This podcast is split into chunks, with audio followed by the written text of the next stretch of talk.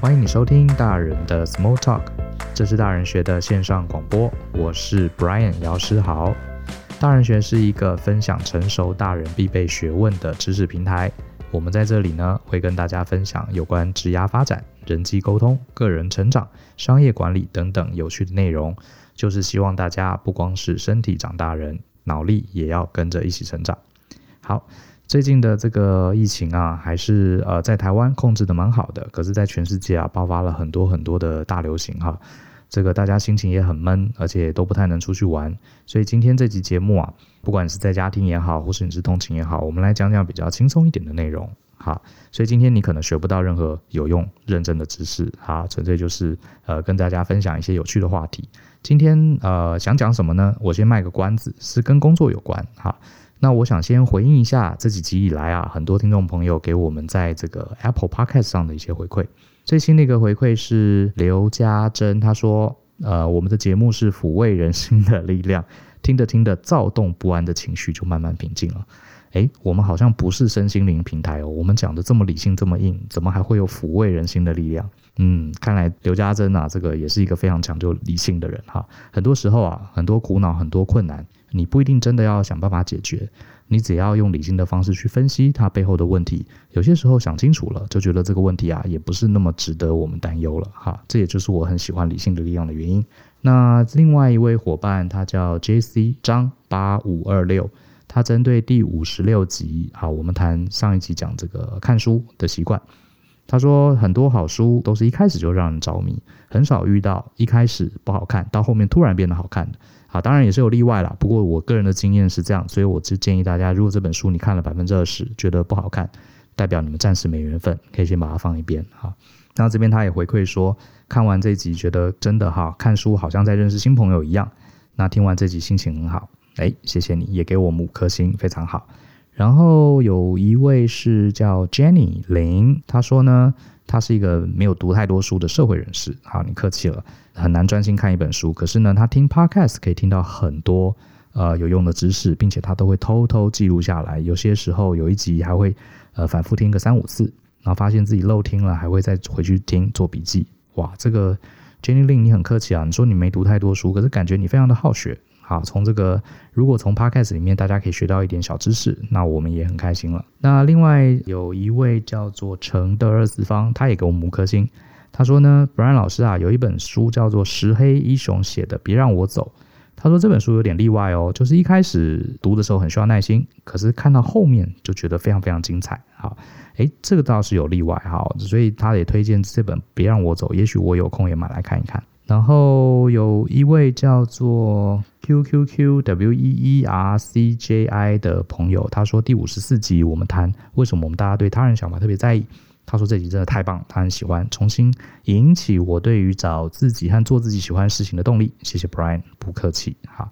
那很谢谢大家哈，我跟 Joe 啊，我们录这个大人的大人学 podcast 都是用我们平常这个工作之余的时间啊呃，来录音，所以它本身是没有盈利的，我们基本上也几乎没有在这个节目里面做任何的置入，所以也是没有任何的商业收入的。那我们唯一会鼓励我们继续做下去的动力啊，就是各位你们的评语，尤其是给我们打五颗星。好，我们现在总共有六百三十九位的评分者，然后目前的平均分数是五颗星哈，有少数几位给了我们四颗。所以呢，说实话，我们非常需要大家给我们精神上的鼓励，就是给我们打五颗星。我们看看啊，这个六百三十九个这个评分啊，有没有可能在这个月四月冲到一千？好吧，请大家，如果你真的喜欢这个节目，也不要这个脑残粉乱按。好，你真的喜欢这个节目，觉得对你带来一点点帮助，请一定要在上面给我们五颗星。如果你有空的话，在 Apple Podcast 上跟我们讲你对这个特定一集节目的看法，也会引导我们接下来做节目的方向，好不好？谢谢大家。那我们今天到底要讲什么呢？其实这一阵子，如果你有在 follow 脸书啊，有一个很流行的梗，就是呢列出十个过去做过的工作，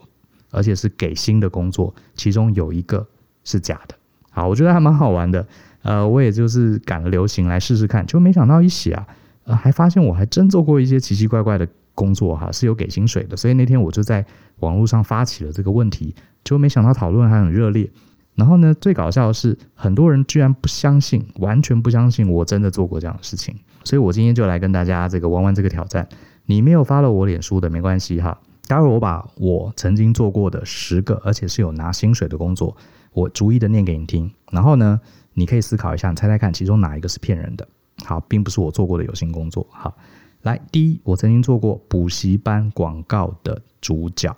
第二，我曾经做过可口可乐电视广告的舞群。三，我做过建筑工地的现场人员。四，我当过工厂设备的搬运工。五，我做过军用土地的土地鉴界人员。六，我当过高尔夫球具店的店员。七，我担任过爆裂物拆除大队的翻译官。第八，我当过补习班电话行销专员。九，家教。十，广播节目主持人。好，念完了，你猜猜看哪一个是不对的，也就是它并非是一个我真正做过的给薪工作。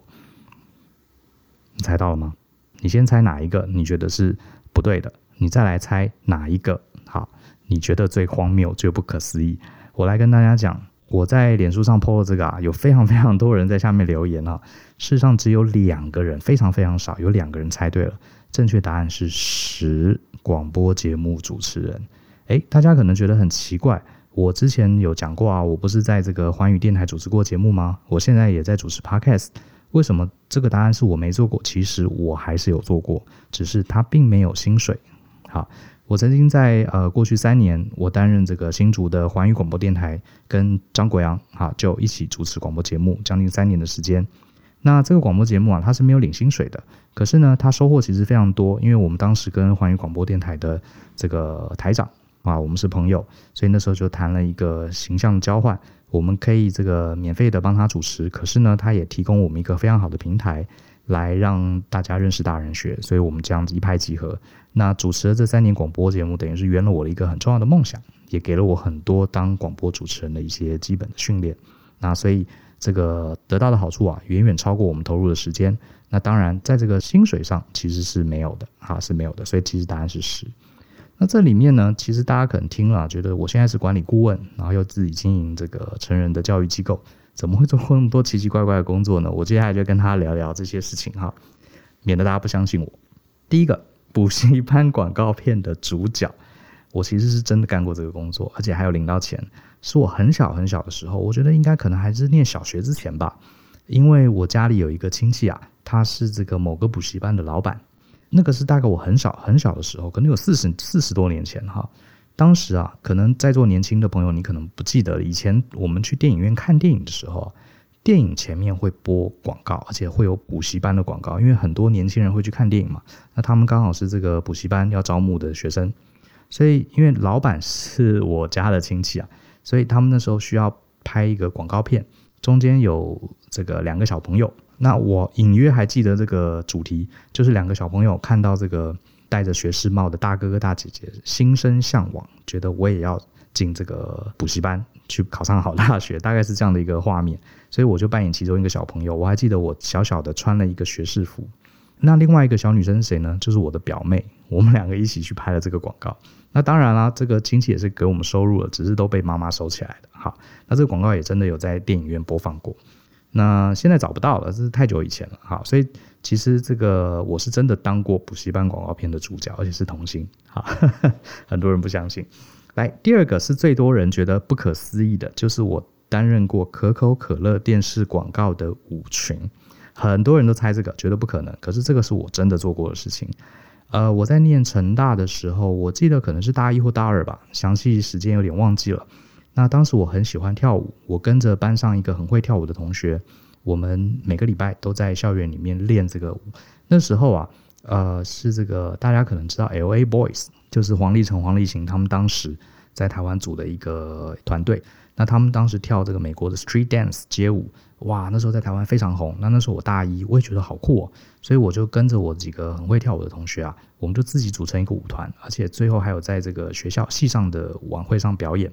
然后天天就练，很高兴，在那边翻啊翻跟斗啊什么的，搞了一身伤哈。那阵子很迷跳舞，然后刚好有一天啊，我这个很会跳舞的同学啊就找我，他说：“哎、欸、Bryan， 那个好像有人来我们成大哈，来学校校园拍广告，然后他们需要有人在后面当临时演员跳舞，要不要一起去？然后他们说有钱哦，有钱可以拿哦。好，我一定觉得哎，还蛮好玩的，拍广告对不对？我又跑去了。然后呃，我记得忙了很久哦，忙了一整天，真的还蛮累的。那你知道那个广告主角是谁吗？主角其实大家可能知道，就是现在的演员天心还有这个王耀庆。天心那时候已经刚出道，已经稍稍有一点名气。好，天心。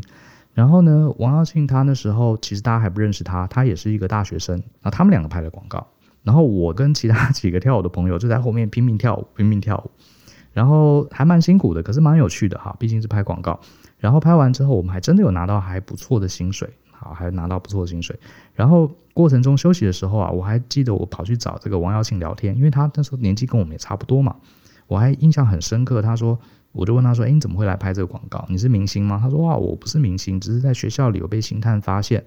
呃，就找我来拍广告。然后找我接一些案子，我觉得还蛮好玩，就试试看。所以我还跟王耀庆聊聊得蛮开心的。那天心的话，那时候她已经是明星了嘛，而且又是女生，我们就不敢去骚扰她哈。呃，其实从头到尾就一天，然后最后这个广告当然有播出，好，有播出。结果我很兴奋的去看，才发现根本从头到尾根本没有看到我们的样子，只是看到后面有一些影子在那边跳舞，看起来后面很多人在跳舞。它其实是打一个非常远的远景。当然广告焦点啊，镜头焦点是放在男女主角身上，我们是后面的一个影子而已啦哈，所以连脸都看不清楚，不过也蛮好玩的，也是一个体验啦哈，而且确实有领到钱。那第三第四是建筑工地的现场人员跟工厂设备的搬运工，那这两个我确实做过的，因为我本来就是念土木系，所以我一毕业之后我确实去过工地现场啊，当过工程师，整天跟工人在一起喝阿比啊，我也吃槟榔，那时候抽烟就不用讲了，因为我想说融入一下，就是了解一下真正在现场工地人员的生活，所以我在那边也待了差不多快一年的时间，好，跟工人相处的也蛮好，也知道很多很有趣的事情。呃，我只能说真的是一个不一样的世界。如果你对于这些工地的生活啊有兴趣了解，了解台湾这个不同产业人他们的生活的甘苦啊，也许你可以看一看。啊、呃，对，有一位作家好像叫做工的人，对不对？好，那本书蛮蛮值得一看的。我当时确实当了一年现场的工程师哈。然后呃，哦对，维大陆 P 加养乐多其实味道还不错哈。那另外第四个是工厂设备搬运工，这个也是我只做了一天还两天的工作。那当时是因为也是一个亲戚，他们在他们在台湾有工厂，可是那时候要搬去中国大陆。那台湾的工厂有很多的设备器械要上这个货柜搬去大陆，那因为人手不够啊，我就去帮忙两天。那这个工作其实呃，当然也有领到钱哈，可是这个工作也对我人生算是蛮大的影响，虽然只有两天，因为简单的说就是非常非常辛苦。我们在那个工厂里面啊，第一个你要去找到那些真正可以用还能搬值得搬去大陆的设备。我还记得我那时候跟着其他人啊去拆一个大概跟人一样高的一个工厂用的那种电风扇，拆下来之后还要把它搬到这个卡车上把它送走，哇，真的很辛苦。好，忙了一整天，呃，虽然也拿到不错的薪资，可是我那时候切切实实的感觉到要赚钱真的是很不容易。那时候我可能才大一大二吧，暑假的时候啊去打了这样的工，所以其实呃，我现在的工作可能你很难想象过我去做过工人或是做过工地的工程师，可是我觉得这些对我都是非常非常重要的启发哈。那另外第五项是军用土地的鉴界人，这个其实也是真的我当过而且领过薪水的。这个是我在当兵的时候，呃，很多人知道我在金门当兵，那我当时的兵种是所谓的测绘士官，就是专门做测量跟绘图的。所以当时在部队里面我有一个很重要的工作，因为在金门啊它是战地嘛，所以它很多土地啊都是直接被军方征用啊，作为它的碉堡啊或是基地。可是现在呢，呃，基本上是和平时代，不太会有战争了，所以就要把这些土地啊，呃，属于老百姓的，我们要把它鉴界，也就是说把它的范围定出来，然后要还给老百姓。所以当时我就是做这样的工作。那我每天就带着这个仪器，还有一些卷尺，还有地图，呃，跟着我的另外一个班兵，啊，他算是我的部下，啊，我是他的班长，我们两个啊，就几乎在金门的金溪那个地方跑遍了几乎很多很多地方。如果你有去金门就知道，其实金门它其实呃算是比较比较乡村的景貌，很多地方都是很高很高的这个高粱或是一些芦苇的田地，里面是没有人的。好，然后我印象很深刻，我当这个土地经纪人，我们常常要看的地图，跑到一些很偏远的地方，那里面真的连马路都没有，就是我们用这个指南针啊，看到大概在那个地方，我们就一路拨这个比人还高的这个芦苇啊、稻草，就走到一个很深的土地里面去，然后去测量。好，然后这个工作我印象很深刻哈，因为金门其实曾经好像我听他们讲最高纪录好像有三四十万的部队驻扎在那里，可是等我们当兵的那个时代，基本上金门的阿兵哥已经人很少了，可能十分之一不到，所以金门有很多很多的这个营区啊，或是一些炮兵的阵地啊，什么都是已经荒废了数十年了。然后我常常去间接这个土地的时候，就要跑到这个很偏远的地方，其实说实话真的还蛮恐怖的，即使是大白天艳阳高照，你会发现周围什么声音都没有，然后什么人都没有，就是一堆芦苇，然后芦苇拨拨拨走走走，一拨开，突然间发现里面有一个阵地，而且这个阵地啊，呃，我不会说、欸，就是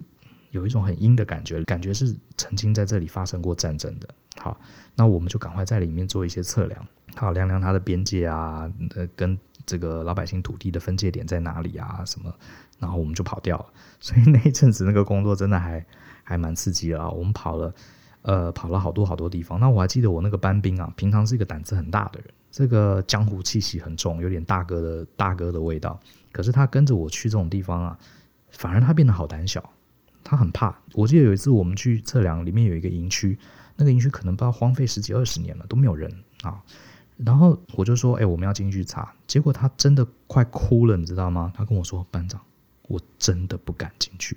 我说。我们赶快进去拍个照，测量组我们就出来。结果他真的差点没跟我跪下来，他抓着我手说：“班长，拜托，求求你不要让我进去，我真的好怕。”印象很深刻，没办法，我必须要完成，所以我就拿着地图指南针，我就进去了。进去之后，其实说真的啊，我当时还没有想到这个这个什么阴气什么的，我纯粹觉得这个体验啊实在太特别了。一个在从小在台北长大的小孩，怎么可能有一天突然跑到这个？金门的战地的废墟里面去做调查，所以我常常进去就真的把整个营区绕了一圈。其实你真讲有看到什么可怕的东西也没有，也没有，顶多就是有一些战争的痕迹吧，比如说有些地方墙被炮打了一个大洞啦、啊，或者有些弹孔啊之类，大概大概就是这样子。好，印象很深刻，蛮蛮蛮值得回忆的一段工作哈。那这是军用土地鉴界人。那第六，高尔夫球球具的店员，这个其实我只当了半天。这个是有一次我去呃美国，当时我研究所毕业嘛，然后跟着老师去美国发表论文。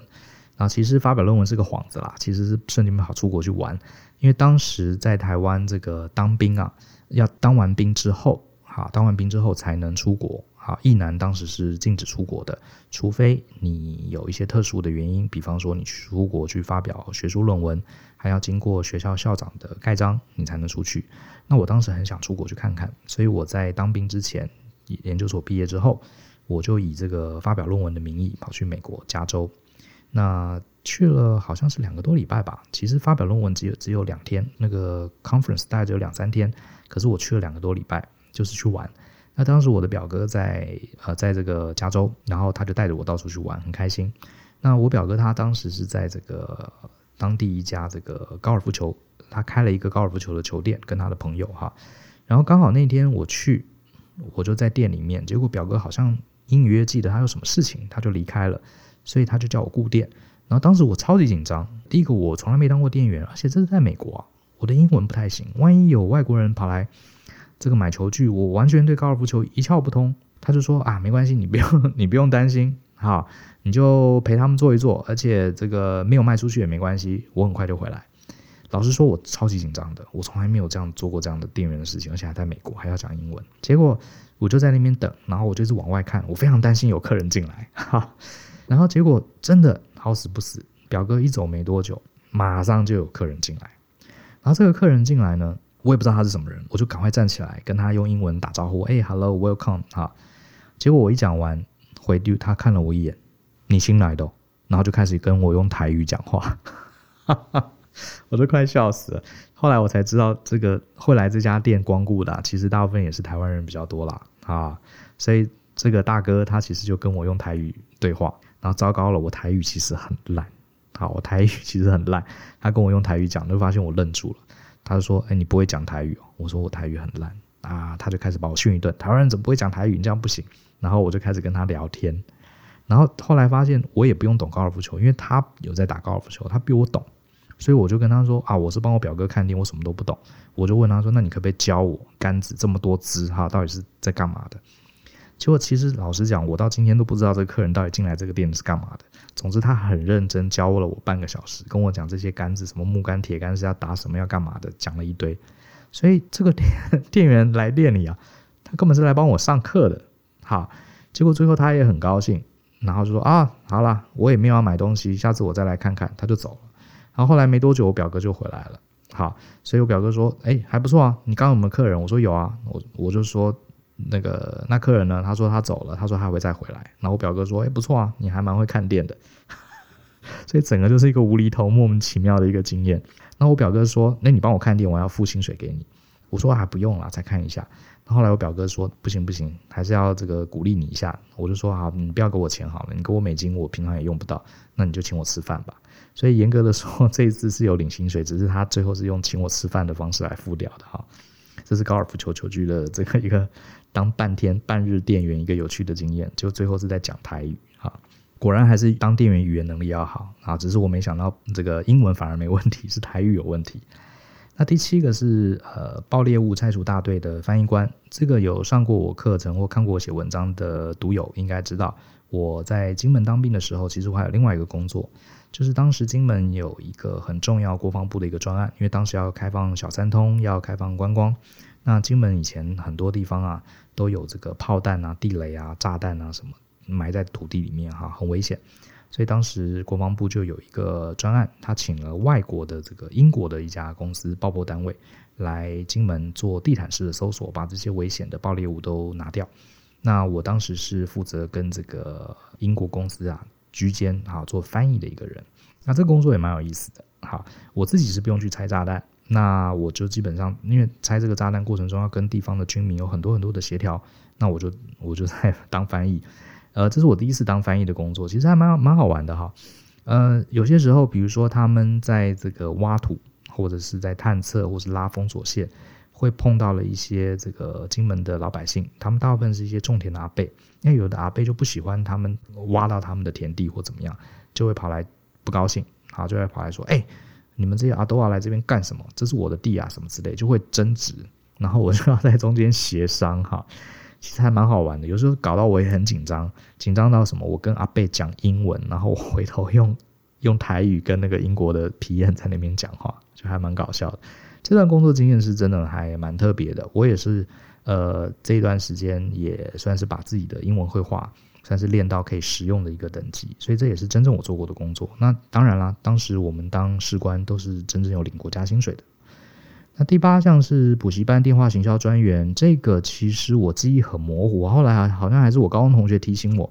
应该是我们高中考考完要念大学的时候，当时补习班就会招募很多我们这样的高中毕业生，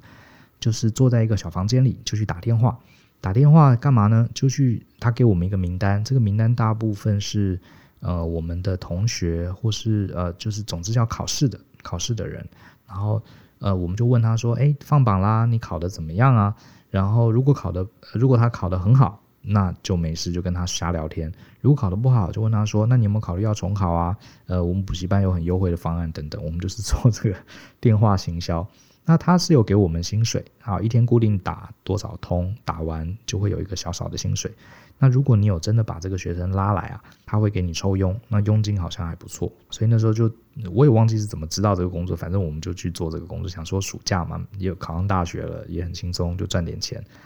然后我还记得好像在那边打了好几天，最后大家都是在专门挑那个女孩子的名字，挑女生打。有的还约他出来玩，然后就聊聊得很开心。然后我自己觉得这个工作当时可能我的销售技巧也很差，我总觉得要去跟人家卖东西，叫人家来补习，不知道怎么开口，所以最后聊聊就是这工作没什么意思，所以我就辞职了。好，也是有领到薪水，不过这也是一个很短暂的一个工作哈。那第九是家教，家教就不用讲啦，就是很多大学生当时都当过家教，我也不例外哈，也当了几次家教。那最后就是广播节目主持人。所以这十份工作其实我真的都做过，只是说广播节目主持人其实并没有拿到薪水。好，不知道你猜对了没有？那虽然这是呃我过去一些比较奇特的工作经验，其实你会发现这十个工作都跟我现在的这个正职啊关系不大啊，关系不大。我其实还有很多真正正式的专业的工作我都还没列上去，好，特别列这些呃稀奇古怪的，好给大家参考参考。那你说我从这些乱七八糟的工作中得到什么启发？其实你想想还真是有。我觉得第一个启发我跟大家聊一聊，是应该是我大概是十几岁的时候，这个启发讲出来真的很无聊，可是真的是我的一个启发。什么意思呢？就是原来这个世界上每件事情真的都要有人来做耶，哈哈，这真的就是我的启发。怎么说呢？比方说好了，像我当时去这个工厂呃，去这工厂去帮忙搬运这个设备，因为那是亲戚的工厂。应该说我们从小到大的教育啊，比如说哎，你讲讲他想当什么，有人说要当老师，有人说要当总统，有人说要当科学家，呃，有人要当会计师，有人要当律师法官等等。你有没有发现这些我们脑子里的梦想啊，其实都是一些很明确定义的一些角色，比如说开飞机的机师，或者是这个当总统啊，当老师，都是一个很明确的角色。可是我真正做的这些乱七八糟工作的时候，我才真正有体悟，这世界上其实真的绝大多数的工作，它的角色其实不是我们小时候朗朗上口的那些什么老师、医师、科学家这些东西。可是这些事情确实需要人做。比方说今天台湾的工厂要移去大陆了，对不对？移去大陆有很多的设备，有些设备我们要去看哪些设备要留下来，哪些设备要这个不值得搬去大陆，有些设备要把它拆卸下来要搬去大陆。你说这个工作叫什么？他又不是工程师，更不用说他也不是老板要做的事情，他就是一个，我们讲白一点，就是一个杂事。可是你说这件事情不做吗？他又很重要，他又不得不做，否则的话这些剩余的厂房设备的这些东西难道 就, 就丢掉了吗？好，这非常浪费，这也要人做。你说在部队里面当这个测量官，金门是一个小岛，可是你看这个土地产权不清，你说要有谁来去清理，一个一个一步一步的走到这些荒废十几二十年的营区去做丈量，然后去跟这些老百姓确认，好，哪一块土地是他的，哪一块土地是军方的。你说这个工作算什么？他说军官不是军官，说领导不是领导，说作战不是作战，可是要不要有人做？要啊，要有人做。所以我觉得从年轻时代啊去经历这些工作。好，再再再加一个，你说要拍可口可乐的广告，我们一般想哦，要找摄影团队了，要找选址，找个好地方啊，然后要找到长得俊俏的男女主角。好，你真的跑到了成大的校园去拍这个广告，发现男女主角的背景一片空白，什么人都没有。好，因为他是放假的时候拍，所以没什么人，或是有一些学生骑脚踏车走过。那这个可能不能符合他这个可口可乐广告这个很青春、很有活力、很阳光的这个效果，所以他就一定要让观众觉得这个广告后面是青春洋溢的、很活泼的，所以他就要找人跳舞。那找人跳舞要怎么找？你当然要找一些临时演员来，所以我就是那个临时演员之一。所以你会发现这些工作，呃，我们又不是广告的摄影师，又不是广告的男主角，更不是女主角，对不对？我们也不是制片，什么都不是。可是需不需要有人去后面跳舞？当临时布景，当活动布景，要啊，也是需要。所以我觉得这些事情啊，嗯，我十几岁的时候，二十岁的时候做了这些乱七八糟的工作，虽然时间都不长，也没有赚到什么钱，可是我真正体悟到，原来这个世界不是由什么律师、医师、建筑师组成的，它其实是由无数无数的工作者，做着我们眼中看起来好像是杂事，甚至是他们的角色定位也都很模糊的，可是大家一起努力把这件事情完成。好，把这件事情完成。你看像这一次疫情，其实台湾算是控制得非常好，可是你仔细分析一下，有多少人在这件事情里面是无名英雄去努力。我们一般讲到的当然是这个我们的阿中部长，对不对？还有整个内阁，好，很认真的在规划整个游戏规则跟制度。好，这个不用讲，医务人员更不用提了，非常感谢他，各个不同领域的医务人员，好，呃，政治人物。好，可是你仔细看哦，今天我们要去药房排口罩，我们今天要有唐凤来写这些软体，这软体可能也不一定是全部是他自己写的，他可能还要有一些工程师甚至无偿帮他做这些事情。然后这些呃，有台湾那么多的药局在配合，谁去把这些口罩包进这个信封袋里？现在小七也可以领了，那谁去训练这些店员怎么因应这些来领口罩的人？你仔细一想，真的非常复杂，而且大部分人都是怎么样，他的角色也很难定位，他做的事情呢也很难清楚的，呃，这个是一个很伟大的任务什么之类的，都不是。所以我觉得呃，年轻的时候做了这些事，你才会发现这些我们看不到的，常常很难很少想到的事情，其实都要有人来做啊。他们不一定是光鲜亮丽，那反而打破了我小时候那种呃不切实际的看法。我觉得很多人啊，一直到很年长哈，他都没有体会到这个社会其实是需要各式各样的人好来这个支撑的。比如说像很多员工在公司里就觉得，哦，我是工程师，你为什么要叫我去跟客户讲这个合约的事情？那个是业务的事情。那业务也觉得，哦，我只负责拿案子，合约的细节那个要问法务。法务也觉得，我只看这个有没有违反公司权利，你这个谈的这些业绩这些条件，这个是你业务跟工程师还有规格，你要跟工程师去协调，不是找我法务。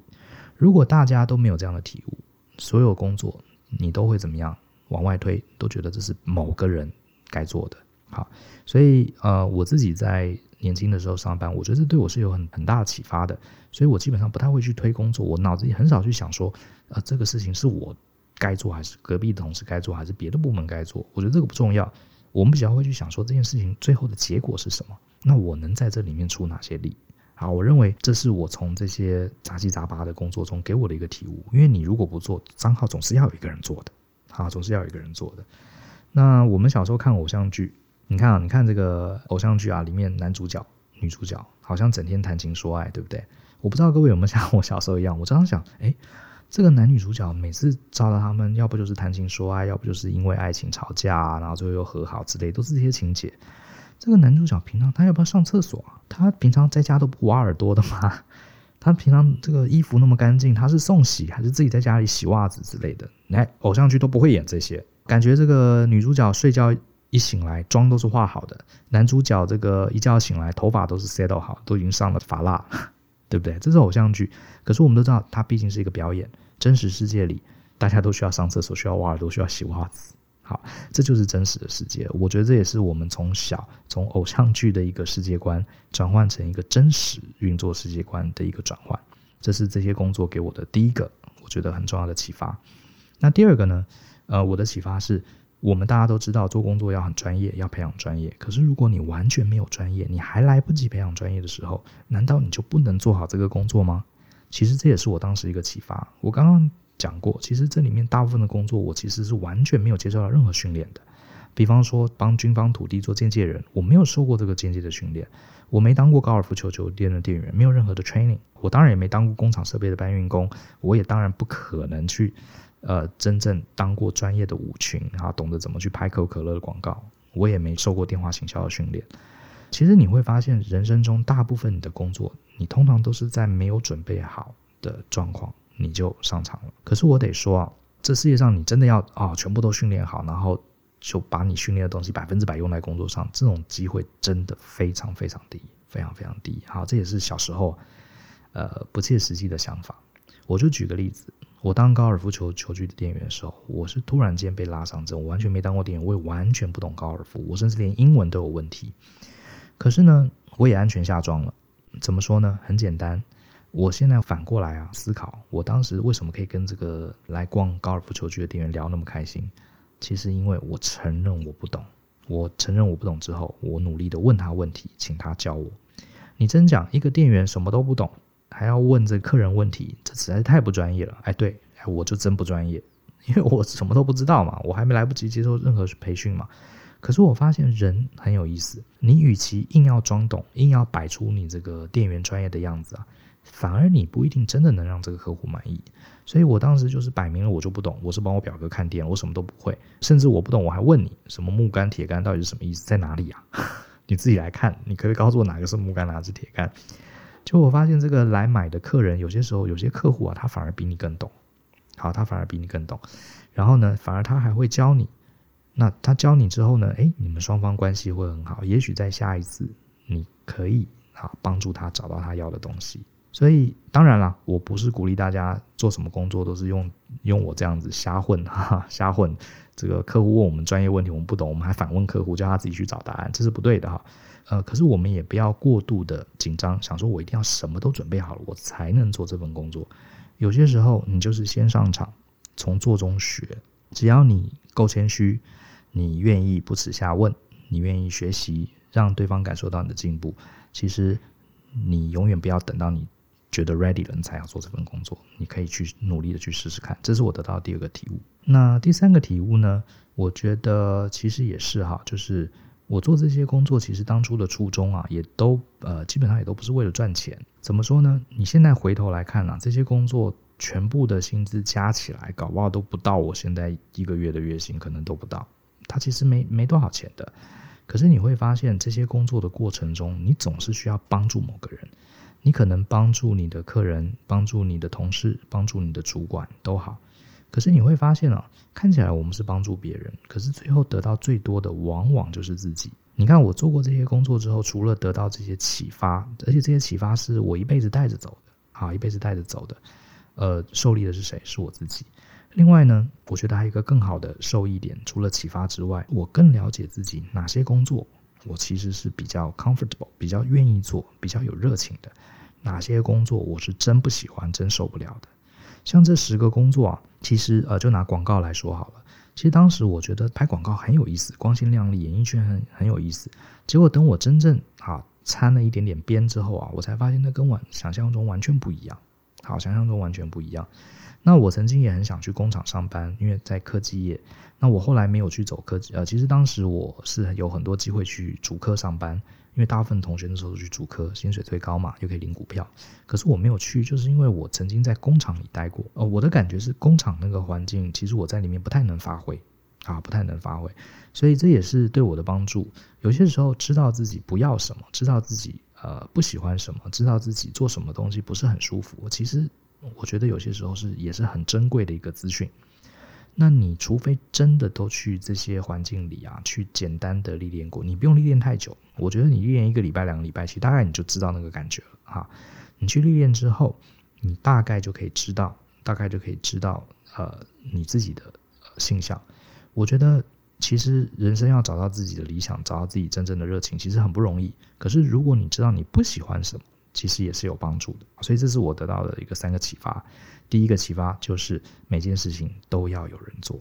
好，你总是要让这件事情完成，是需要大家努力，所以也不要挑工作。第二个启发是，就算你专业还没有 ready， 你也可以先去执行这个工作，透过谦虚，透过询问，透过学习，也可以服务好你的客户。第三个就是帮助他人，得到最多的往往是自己，而且了解自己不要什么，有些时候也是非常非常重要。好，这就是我从这十个这个很无厘头的不同的工作体验中啊，呃，获得了一些启发。那也希望各位呃听了觉得有趣，也希望大家有机会啊，多去尝试一些不同的挑战。那你说你今天还年轻，你二十几岁，你也许可以常常呃打工啦、啊，透过打工啊，或是换一些工作经验。可是如果你今年已经三十岁、四十岁了，你工作已经稳定了，那是不是就不能接受这些体验？我倒觉得未必。其实现在的公司啊，大家都是互相这个部门间常常是跨部门协作整合的，而且有很多很多的专案都是需要大家通力合作的，而且很多很多创新的案子，很多创新的产品都是跟以前做法不一样的。所以我鼓励大家，不管你几岁啊，甚至你在一家很稳定的公司上班也好，你应该试着给自己多一些机会，多去体验一下你以前没做过的事情。好，因为根据我们刚刚这样子归纳下来，其实获利最多的往往是你自己。好，那我们今天就分享到这边，那希望你还喜欢今天的节目。如果你对我们节目有任何想法，我们非常想看到你的呃留言 feedback， 好，大家交流一下。然后呢，欢迎你可以在这个 Apple Podcast， 如果你是用 Apple 听的话，你可以直接在下面留言哈，它有这个留言的功能。如果你不是用这个 Apple Podcast， 你可以到我们 Facebook 的粉丝页 ，Facebook 粉丝页你会看到我们呃会 po 关于今天节目的贴文。呃，这个粉丝页很容易找到，你只要 Facebook 的搜寻框，你搜寻大人学啊，就会看到我们的粉丝专页。那每一集我们都会有一个专属的粉丝页贴文，你就可以在这个贴文下面啊发表一下嗯对我们的看法。那如果在 Apple Podcast 留言的，也请一样帮我们冲一下，好不好？帮我们冲一下五颗星的量。好，我们现在是六百三十九个评分。帮我们冲到个一千吧，对不对？好，我们非常需要大家的鼓励，因为这个节目是无偿的，我们也不太做置入，唯一做下去的力量就是大家给我们五颗星。那另外呢，我们还有另外一个平台是部落格哈，它不是脸书，是部落格，那也很容易找到，它就叫大人学，你可以 Google 好大人学就会看到我们的知识平台。我们知识平台上有非常多的文章，而且我们公司主要是提供各式各样的培训课程。好，所以你可以透过大人学，或是有另外一个叫做大人学报名网站。好，大人学是一个部落格，只有文章，还会有大人学的报名网站，它是一个课程的线上的这个平台，你可以在里面看到非常非常多种各式各样的实体线上课程，然后都是以相信思考勇于改变，都是以逻辑思考好独立判断作为主题，帮各位设计的各式各样的课程，希望大家会有兴趣。好啊，那今天节目就到这边，呃，希望大家继续跟我们一起相信思考勇于改变，那我们就下次见咯，拜拜。